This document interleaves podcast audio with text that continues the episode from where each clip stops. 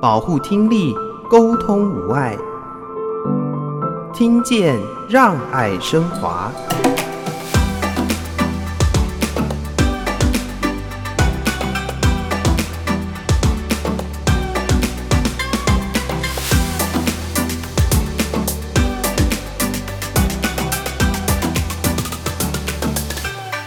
我父亲九十二岁，本来就有一点重听，呃，之前呢有跟他建议说要不要帮他装一个助听器，但是呢他觉得不好看、不需要、不方便，没关系，所以一直都没有去做进一步的处理。就在过年前呢，有一天他突然很沮丧的跟我说，他觉得他的日子快到了。我问他发生什么事情，他说他有一只耳朵完全听不见了。然后他那一整天心情都非常的不好。我说我陪你去看病好不好？他拒绝了，因为他从来都是自己一个人去看病的。我常常在想，医生或是护理人员可能会觉得他是一个很可怜的老人家，九十几岁了都自己去看病，殊不知呢是他并不希望我们陪他去，当然他可能不想让我们知道他真实的情况。结果他就趁着我在忙的时候，自己跑去了耳鼻喉科的诊所去看医生。回来之后呢，他眉开眼笑。我很好奇问他，怎么了吗？医生说什么？然后呢，这个九十几岁的老爷爷呢，就有一点不太好意思的跟我说，原来是耳屎太多，把耳道给堵住了。医生把他耳朵清干净以后，就听得到了。倾听，让我们更靠近。我是华科基金会陈昭如，欢迎大家收听，听见让爱升华。邀请大家一起来关心听力健康。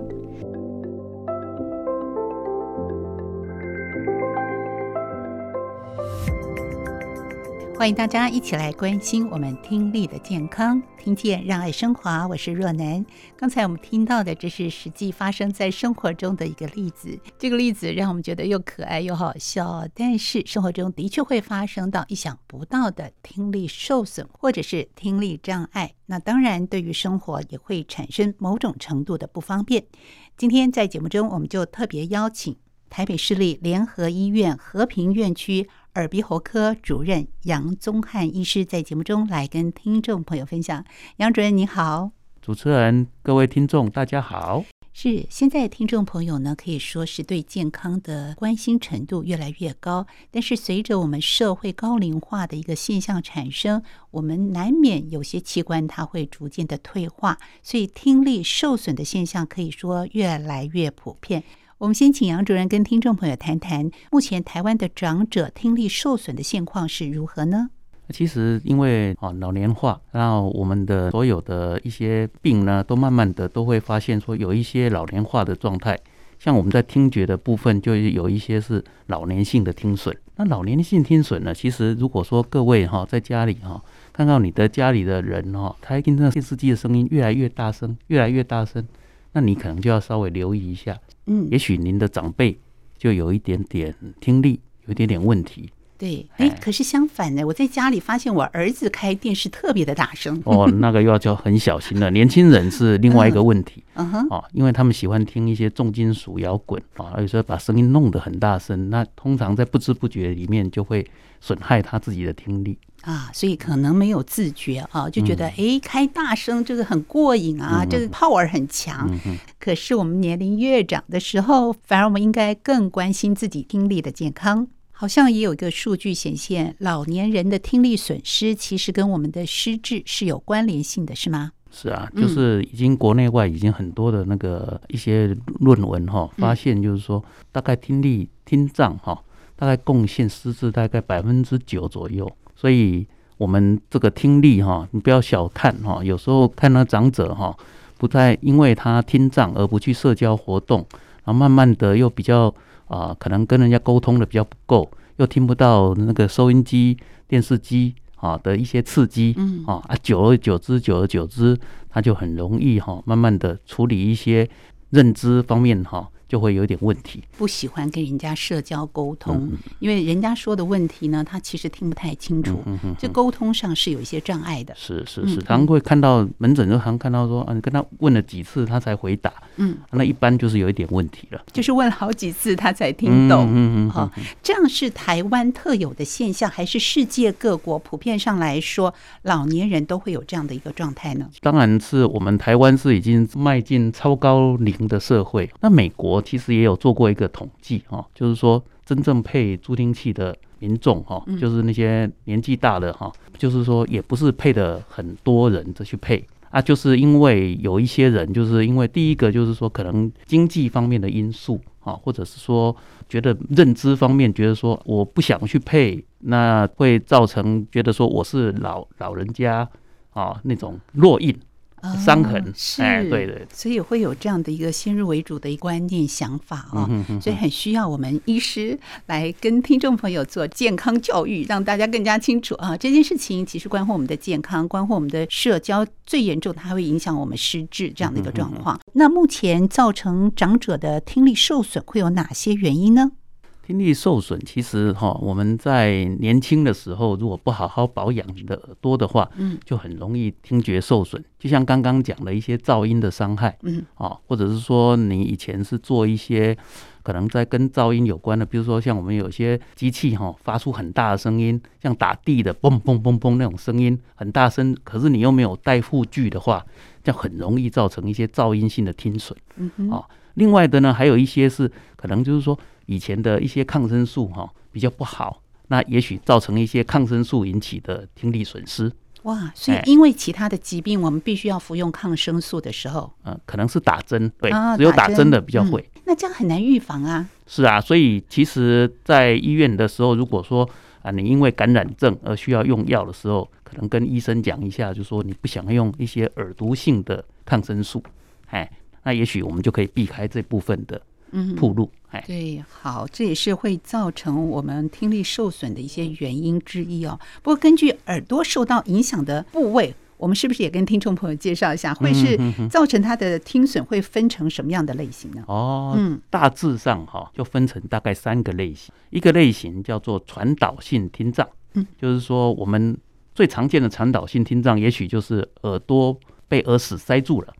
哦、那个就会造成你会觉得说好像听不太清楚，对对啊，那个也是一种传导性听障、嗯、那只是说有一些传导性听障是在中耳那边的，比如说耳膜破损、哦、或者是说听小骨不动了、哦、那个时候就会造成传导性的听障，因为声音传不进去内耳了、嗯、我们就叫做传导性听障、哦、传导性的听障、哎、它多半是因为我们中耳发炎会是感冒引起的吗、嗯、对，大部分都是中耳炎、嗯哦、中耳炎中耳炎譬如说小朋友、哦、小朋友有时候感冒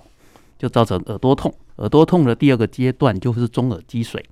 那积水以后就像一面鼓，你用个去捶一捶，可是它里面已经充满了水，就自然就敲不出声音了，小朋友的耳朵也是这样子，所以这是比较属于传导性的。是是是，我们可能在有疾病产生的时候间接造成我们的听力受损的影响。是是是，它会恢复吗？假设用投药的话，呃，投药呃，大部分的小朋友的听力、啊、自己是会好的、啊、可是呢有一部分的它水不会退，那就三个月之后只要摆一个通气管让它水把它引出来，这是算积水，对，积中耳积水。可是有一部分的除了这中耳积水以外，还有一些中耳破损，中耳的那耳膜破损啊，那耳膜破损通常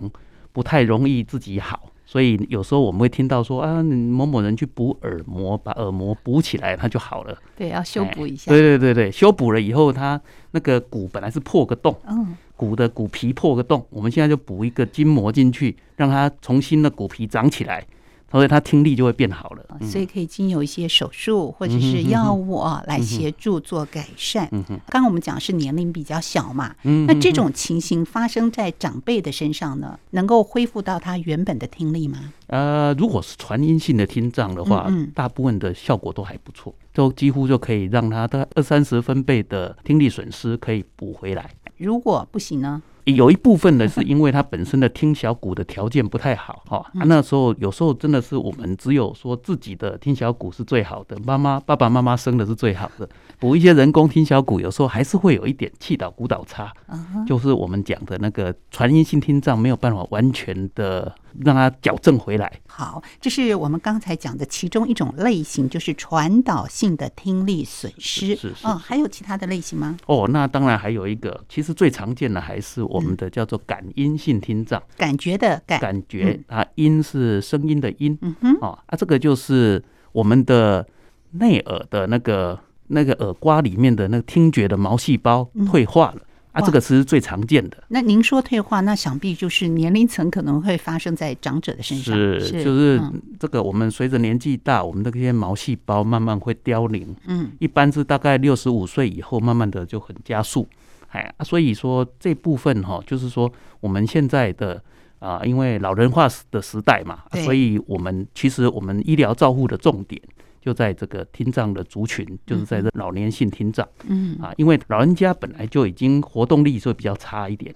那又加上听障的时候，他就没有办法真正的快乐的生活，嗯、啊，所以说应该要让他赶快能够恢复他的那个听觉，让他能够就是说一些外在的刺激可以，哎、呃、，W H O 有讲一个叫健康老化，就是说你要健康的老化去，哎，这样子才对。对，所以我们真的要来关心我们自己身体的健康，尤其是在听力这个部分。那对于我们这种感音神经性的听力损失的话，您刚刚说是退化造成的，它有一些数据的统计吗？就是人人都会发生吗？还是说，哎，我年龄到了，可能就会遇到这种状况？大概有三分之一的人。嗯哎，至少三分之一的人会慢慢的就是听力会慢慢的越来越差，是，哎、所以真的是难以避免，会在家里哈电视开的比较大声，是是，人家跟你讲话你听得不太清楚，是是，久而久之呢跟人家沟通就会有些困难，是是，甚至家人的沟通也有些困难，哦，三分之一的比例真的是非常的高，嗯，所以就必须及早的发现跟预防和协助他们。好，那听力受损除了刚才我们讲的这两部分之外，还有其他的一些不同的一些损伤吗？刚说混合性的，混合性的，对，比如说像刚我们讲的，嗯，哦，有一种叫做混合性的听障，嗯、就是说它合并了传导性再加上感音性，我们就叫做混合性听障。嗯哼，那这混合性听障的话，哦，就会因为这两个加成上来，就会变得更加的严重。假设这个人本来就有中耳炎，那他又加上老化，所以他的听力就会掉得非常的多。所以通常我们除了一般家人或你周围的朋友告诉你，那当别人告诉我们的时候，其实第一步最快的方式就是到医院去做检查。是是。那通常我们在医院是要挂耳鼻喉科，是，耳鼻喉科才有一些比较专业的听力室，是，哦，在一个好的隔音的状态下，可以帮病人测出他准确的听力阈值啊，就像在我们录音室一样。哎、是是是，我就看到说这个录音室真的是跟我们听力室非常的像，不过但是比较宽阔。哦，比较宽阔一点啊，因为我们来宾可能有时候会比较多位，所以必须要一个很安静的环境，很专业的一个环境，帮助我们来做听力测试。测试的方式呢，现在是这样子，哦嗯、如果在医院里面呢是最标准的，嗯哦，就是在隔音室里面，对，哦啊，给你一个一定的音量，啊，让你去测试你真正的听力阈值。嗯，哦，当然我们有一些专门做筛检的机器，啊，譬如说用一个叫耳声传射的。哦，可以到各个地方去，然后在一个比较安静的环境就好，然后用发出一些音量测它回来的一些外毛细胞的运动，就可以测出它到底有没有听障。哦，是，那一次做一边的耳朵，对，一次做一边耳朵也不会花太多时间，哦，就伸进去，然后哒哒哒哒，它就回来了。OK， 所以这是比较精准的一个测试的方式。是，但是就是说，嗯、如果你要测出真正的听力有多不好，你还是得到听力室去做那个检查哦，还是要回到听力室做仔细的检查。是是是，所以在听力室之前也会做一些基础的一些问卷问题，先了解这个个案本身的状况。是是是，我们都会问诊啦，嗯哦嗯，然后再来就是给他那个。然后但是我们现在最近也有一些，就是说用一些问卷的方式，跟永耀这边哈，哦，做一些问卷的方式，我们也发表在一些国外的期刊啊。然后就是说用一些问卷，实体的问卷。就可以来问出，就是说他有没有听力损失。如果要四十分贝的当做一个切点的话，我们可以有六题，超过六题以上有问题，嗯、那我们就是觉得说可能就有四十分贝以上的听力损失。是，所以做一种问卷可以帮助大家自我检测，看看是不是有需要。刚才您特别提到的永耀，这是华科慈善基金会听觉健康照顾及推广中心的主任，这也是跟华科慈善基金会共同合作的一种模式，来帮助大家做听力检测，是吗？是这样子的，其实很久以前我们就在跟华科基金会就合作，就是说对于这个老年人听力的健康呢做一些努力。那所以后来我们就在我们的那个联医的老人的健康检查，嗯嗯啊，就是政府有特别办的，我们在联合医院的和平妇幼院区，啊，我们就提供免费的听力筛检的服务。然后这几年合作下来，啊，其实也不少那个呃老人家，啊，也因为这样子而得到一些服务。好，所以很多的老人家可以参与这样服务，他有一些年龄或者一些限制吧，是不是要六十五岁以上？呃、老老人健检本身就是六十五岁以上的那个人家，嗯啊，到那边去，啊，然后刚好就是符合我们，他如果想要做检查，我们可以立刻提供的服务。那您为什么会特别希望能够把听力筛检这件事纳入其中呢？第一个就是说老人家哈这部分哈，其实是以后看到就是一个台湾已经进入一个超高龄的一个时代，其实老人家的这部分的问题哈，慢慢的它就会浮现，慢慢浮现以后，常看到一些老人家听不到，然后跟他沟通，沟通很，而且真的很可怜，有时候他的儿子啊、女儿啊都不在。然后就一个人到那边去看病，啊，看到问他东他都讲西啊，所以我觉得那个其实是对老人家一种折磨，对，啊，所以我是觉得说啊，看到那些老人家以后就想说，觉得说哦，那这样子这个听力的健康实在是相当重要。对，所以希望纳入到我们的健康检查当中。是是是，它有没有一些困难度？就是现行法规上，或者是我们的健康保险上？它是可以做给付的吗？其实是可以给付啊，其实他只要抱怨说听不到，嗯，我们就给他那部分的服务。啊，只是说有一部分其实他在社会福利里面，就是说他不可能照顾到所有的人，对，所以他会设一个限制。啊，其实它的限制其实是现在是好像是五十五分贝，两边都超过五十五分贝以上，哦，才有办法获得那个申请残障的标准，uh-huh. 那所以这个社会局这边要给他的一些资源会稍微在，如果说在失能性听损，嗯，现在我们是一般是 W H O 是认为是四十分贝以上，uh-huh. 所以四十到五十五分贝这一部分的病人，其实他是很需要助听器的，但是他在我们的社福系统，因为可能财力的关系没有办法完全 cover， 所以我们又跟华科基金会合作，就是说做一个助听器的银行。是，哎，然后就让这些重听的人哈，哦，可以免费的在某一段时间里面让他有助听器的服务。如果他有这种需求被诊断出来，可以借由提供的助听器银行来做一个免费的试戴，但是他有些时间的限制，是是是是。哦，当然，如果说他觉得说还要再更久，嗯，我们可以帮他安排。不过现在原则上就是说，因为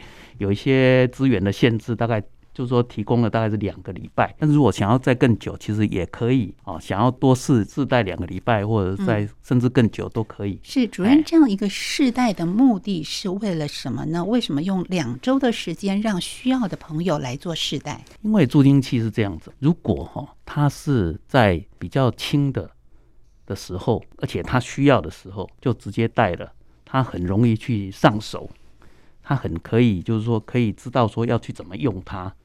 啊，可是如果到很重很重的时候呢，他就慢慢的不去很习惯了，因为这个人的听力就很奇怪。如果说你听力不好的时候，反而觉得怕吵，听力不好反而怕吵，不是因为我听不到或听不清楚，就觉得你们吵我也没关系。嗯，你音量给他开得很大，啊，他的那个他那个那个听力哈，在很，嗯，就是很差的时候哈，你给他开音量很大，嗯，他反而觉得吵。他把助听器的音量开得大的时候，嗯，哼哼，他的接收所有声音都进来了，是是这样的感觉吗？是，他就是所有声音进来，嗯，他反而觉得没有办法去聆听啊。可是小声，你把他声音再开小一点的时候，他又听不到。哇，这要找到适合他的那个音量，是适合他的助听器，是。是，哦，这不太容易哦。对，所以所以其实耳朵在老化的过程里面，嗯，其实慢慢的那个。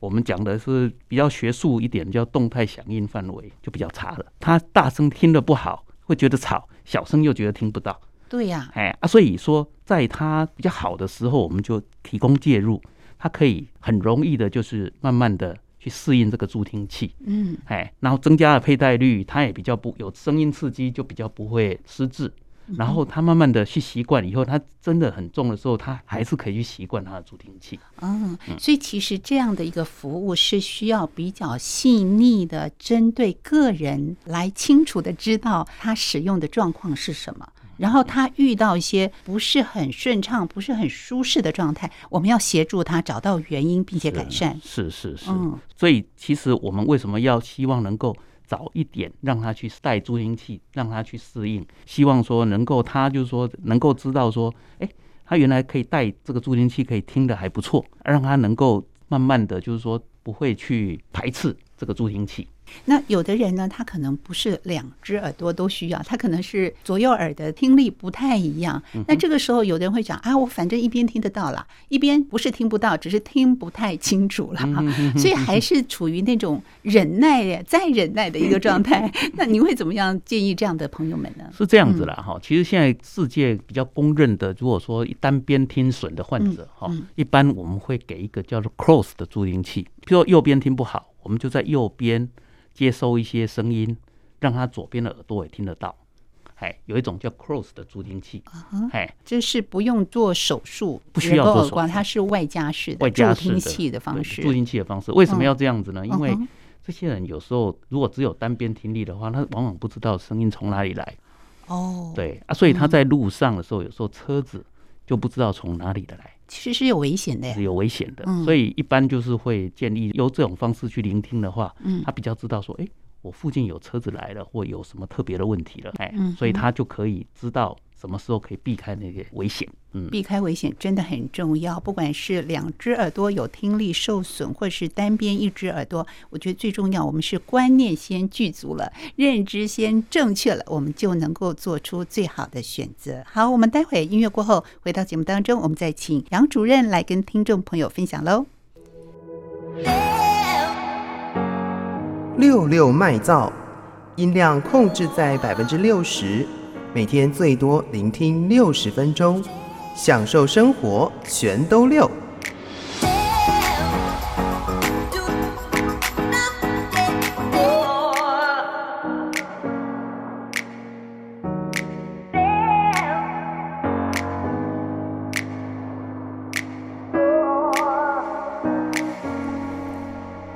听见让爱升华，今天我们要抢救我们的听力，维持我们的沟通力。特地为听众朋友邀请的是台北市立联合医院和平院区耳鼻喉科主任杨宗翰医师，杨主任在节目中来跟听众朋友分享啊，我们来认识一下高龄化社会来临之后，我们怎么样关心我们的听力健康。听力的受损原因呢，在节目前段也跟听众朋友说明了，当我们发现我们自己有这样的一些状况的时候，发现家人有这样状况的时候，真的不要迟疑，要赶快带他们到医院进行筛检或进行检测。我们希望在老人健检的时候把听力筛检纳入其中，而且您跟华科慈善基金会有合作的经验，包含有助听器银行，也包含有我们听力的筛检这样的一个模式跟经验，听说您也把它发表在国际的期刊上，是不是谈谈这个部分呢？是啊，其实感谢华科基金会，然后也提供了这个资源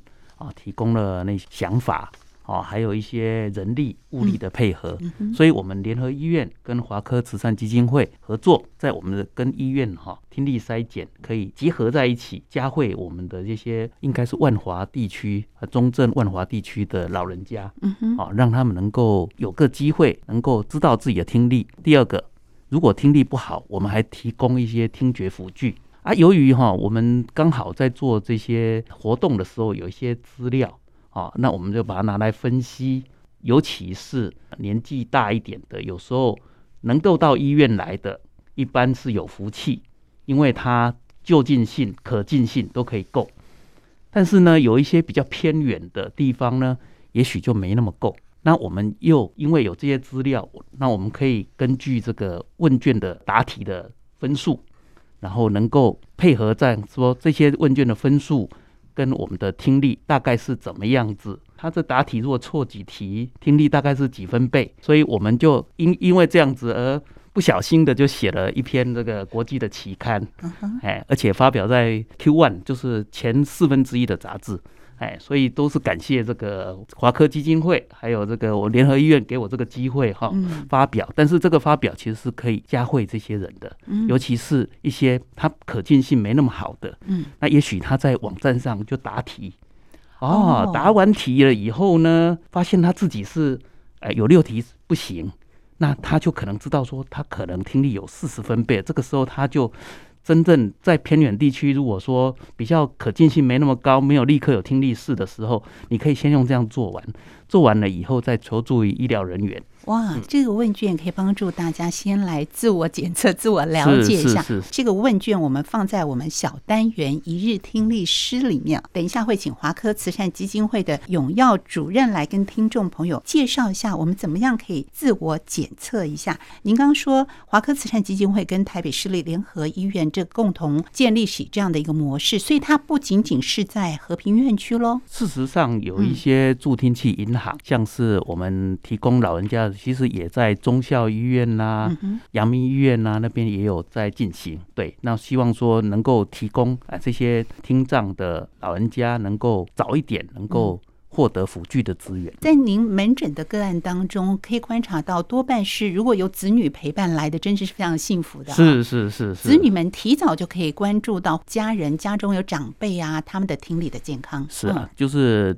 有些子女是很不错，但是也有一些是真的很可怜，嗯，他其实子女也许子女都蛮有成就的，嗯，可是不在身边啊，他就只好独自一个人来。是是，哎，然后子女可能也不是那么清楚他的听力的问题，嗯，或者是不是很清楚他的问题，嗯，所以说呢，我们就只能提供服务，让他能够就是说融入这个社会。嗯，主任一般来说会到医院门诊就诊的人直接会说啊，我是因为听不清楚或者说听不到而来的多，还是说其实多半伴随着可能他会说耳鸣啊，或者是可能有些其他的耳朵的一些疾病或现象呢？嗯，大概一半一半吧。Uh-huh, 哎，其实有很多哈，哦，如果年纪大的，其实就是他本身就是有一点老人性的听障，可是年轻人哦，他有时候会觉得说突然耳鸣了，嗯，哦，然后突然听不到了，哎。那通常一只耳朵，哎，啊，那个时候我们就是会去看他的耳膜，看是不是有积水。如果没有积水，那我们发现其实有很多其实是我们叫做啊，呃、突发性耳聋，嗯，又叫耳朵中风。耳朵中风，哎，嗯，最近常常听到这个名字。嗯嗯嗯，那其实他日后的听力如果没有及时给他救回来的话，他年纪大的时候就会听得比人家更不好，嗯，所以可能它是一段时间会产生这些现象，但是如果我们置之不理的话，或没有就医，或者是就医的过程里面没有把它恢复得很好的话，它的后遗症就会比较多。嗯，是因为突发性耳聋其实是一个耳鼻喉科的急症，嗯，所以是需要赶快治疗。通常开始的时候治疗回来的机会很高，可是如果拖越久，比如超过了一个月，大概要回来的机会就非常的低。嗯哼，那突发性耳聋它可能产生的原因会有什么呢？哦，有些是因为压力啊，压力也会造成。嗯，有些人工作，嗯，比如说我最近都睡得很少，然后压力很大，嗯，睡都睡不好，内耳的血管就会突然痉挛，痉挛了以后就突然造成一个突发性耳聋。这就是所谓的耳朵的中风。是，就是一个耳朵的中风。嗯，当然它还有很多的原因。比方说呢，哦，譬如说自体免疫的毛病，哦，有一些 S L E 的，或者是说呢，因为它会自己攻击自己的耳朵啊，也会造成突发性耳聋。比方说类风湿性关节炎、红斑性狼疮等等自体免疫性的相关的疾病，它也会攻击到自己的耳朵，这个就很难预防。哎，对，还有甲状腺功能过高，嗯，或者是过低，甲亢或者是低下，对，嗯，或者是说本身有一些高血脂，或者是说有一些梅毒，嗯，哦，那些也会造成突发性耳聋。嗯，所以真的要好好照顾我们身体的健康。哎，那通常您会怎么样呼吁我们听众朋友？就是他还没有到我们的诊间来，嗯，但是我们一般社会大众，我们怎么样来关心和保护我们的听力健康呢？平常就是要日子要过的，就是说不要有太大的压力。不过在现代社会实在是很难避免。嗯，哦，然后如果有糖尿病、高血脂，哦，那一定要赶快就医。嗯哼，哎，因为这些也会高血压，哦，也会造成我们的血管塞住。所以只要跟血管有关、嗯、慢性病史的人要特别的关心自己、哦、是是是，按时要服药，按时要服药、嗯、让他血脂不要太高、嗯、血糖不可以太高、嗯啊、这个时候保护我们的血管的健康。血管一健康，他的那个耳朵就比较不会听力掉下突然掉下来、嗯嗯、难怪所以有的人他可能处于疲惫的状况或压力不好的时候，听力也可能不太好、欸哦、那有时候有压力的时候耳鸣声音也会变得比较大声，是不是、哦、视力也可能不太好听力也可能不太好，所以它就是身体跟你抗议了。所以今天节目当中呢，我们特别请杨主任跟听众朋友呼吁和关心我们，尤其是我们跟华科慈善基金会合作的老人健检的听力筛检的服务，我相信对于所有的听众朋友需要的朋友更是帮助很大。所以最近是不是也会有一年一度的联合医院的相关的服务呢，或者是活动是来关心我们长者健康的呢？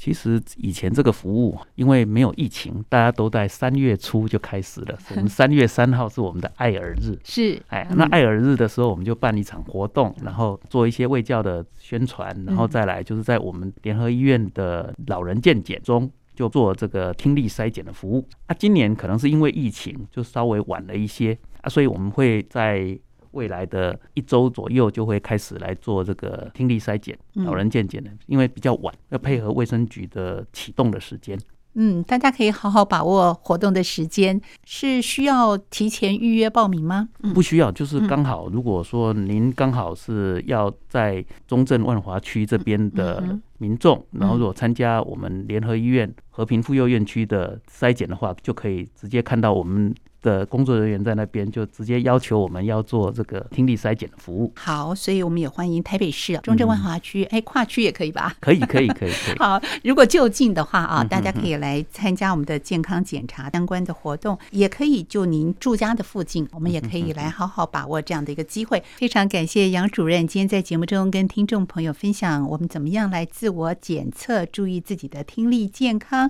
维持我们良好的沟通能力。谢谢主任。谢谢，谢谢主持人，谢谢各位听众。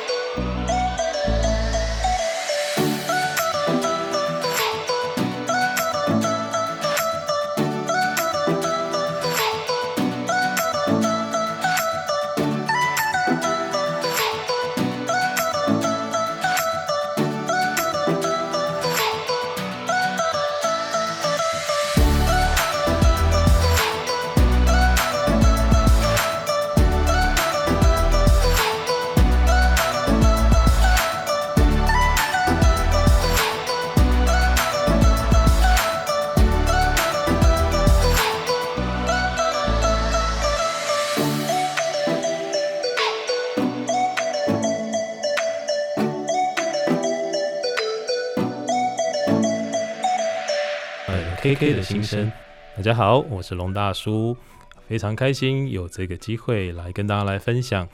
那这个单元的名称叫 L K K 的心声，为什么叫 L K K 的心声呢？一方面因为我是大叔嘛，所以当然是 L K K。 那一方面呢，其实这也是我在生活点滴上面想要跟大家分享的一些小故事。那在这几次的单元里面呢，我希望透过我跟听力的一些关系关联生活周遭的一些好朋友的一些故事来跟大家来分享，那也期待获得大家的一些共鸣。在五感当中，您最在意的是哪个感觉呢？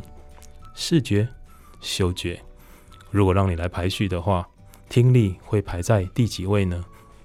我想如果没有意外，应该都是在最后吧。大家有没有想到为什么我们会把听力放在这么后面呢？其实我也跟大家一样，过去其实都没有去关注过听力的这件事情，那他就这样默默的帮我们工作着，坚守着岗位。加入了 P S A 华科慈善基金会之后，因为业务的关系，可以让我开始接触到这个听力照顾的一个领域，我才发现，哇，原来听力是这么重要的一件事情。我们的耳朵的构造是如此的一些神奇跟奥妙，但我们却因为太习惯它的存在而去忽视它。所以我们期待透过这几集的一个播出，透过我的一些亲身故事的一些体验，希望能够让大家未来我们在街头再去做随机的询问的时候，当你问到请问五感你最重视哪一个感觉的时候，你可以告诉我，我关心听力跟关心视力一样，我觉得那就是我们最棒的一个学习跟成长了。今天要跟大家聊聊两个很重要的问题。第一个，戴上眼镜后你会觉得自己是视障吗？第二个，戴上助听器之后你会觉得自己是听障吗？我想第一个问题应该回答是的会非常非常少吧，因为如果是的话，那我们这个放眼望去，我们不就一堆全部都是视障朋友了吗？但是第二个问题，你的回答是不是呢？可能就会很奥妙了。好，为什么呢？我想来跟大家分享三个可能的原因。第一个，听力其实不像视力一样，可能像我自己本身戴眼镜，其实我在小学小一小二的时候就戴上眼镜了，那有些可能是要在高中，有些可能在大学，有些可能成年、哦、所以因为戴视力，因为戴眼镜这件事情其实是全龄段都会发生的，但是在听力退化的这件事情上面，它比较容易在我们年纪变大之后才开始慢慢退化。所以当我们发现自己听力不好的时候，很多时候是跟老化来画上一个等号。在我们人们不服老的骨气当中，我们是不愿意承认自己有听力问题的，因为我们如果承认自己有听力问题，那就是承认我们老了，这怎么可能做到呢？第二个可能的原因是因为当我们谈到听力问题，通常都会提到听力障碍。各位听众朋友，当你听到障碍这两个字，大部分都是负面的吧，所以我们说哎，你可能听障咯，你这样听起来会给人家的感觉其实是还蛮刺耳的。另外还有一个很重要的原因，我们从听障跟视障这两个字来去做一个比对。你印象中你的视障是什么样的一群伙伴们呢？通常是因为看不到吧。但是如果您说您是听障，您的印象当中是全部听不到的人吗？好，所以这也是一个很重要的一个关键，因为我们现在所谓的听障其实是从听不清楚，它可能就会是我们听障的一个族群里面的。那也因为听障这个名词，所以会让我们不愿意承认戴上助听器之后我就是一个听障的这个关键，其实会让人家更不愿意去承认自己是拥有听力问题的。第三，其实科技发展的过程当中，助听器确实一开始并没有符合大家的期待，可能它的功能没有那么的好，可能它的一个样式没有那么的美观，所以在过去戴助听器这件事情上面，它的体验确实不够好，很多透过口耳相传的一个负面影响的状况之下，所以助听器也背负了很多莫名的污名。那我想这件事情是透过科技慢慢改善，但污名这件事情是比较不容易的被忽略的，所以也造成了我们对于这件事情上面的一些负面的观感。透过以上三点，我想 百分之九十 以上的听损者，他会不愿意承认自己听损，而不愿意去使用助听器来改善自己的状况嘛。听力重要吗？我相信您的回答一定是是的。但是如果你发现自己听损了，你愿意试着了解一下助听器怎么帮助自己吗？我相信有很多的朋友们其实是裹足不前的。希望透过以上这三点，还有接下来我想要跟大家分享的许多故事，能够让自己至少愿意踏出那一步。我想踏出那一步跟你决定要使用助听器还是有很大一段距离的，但是您愿意开始接受助听器可能对你的帮助，这就是一个非常值得鼓励跟肯定的事情。毕竟自己的健康要自己照顾。今天的分享我想就先到这边，也期待下一集的故事透过 L K K 的心声来跟你做分享咯。非常感谢华科慈善基金会林龙森执行长来跟大家分享我们在五种感官当中很重要的听力，也欢迎听众朋友上网订阅我们的 Podcast 节目，听见让爱升华。我是若男，下周见，拜拜。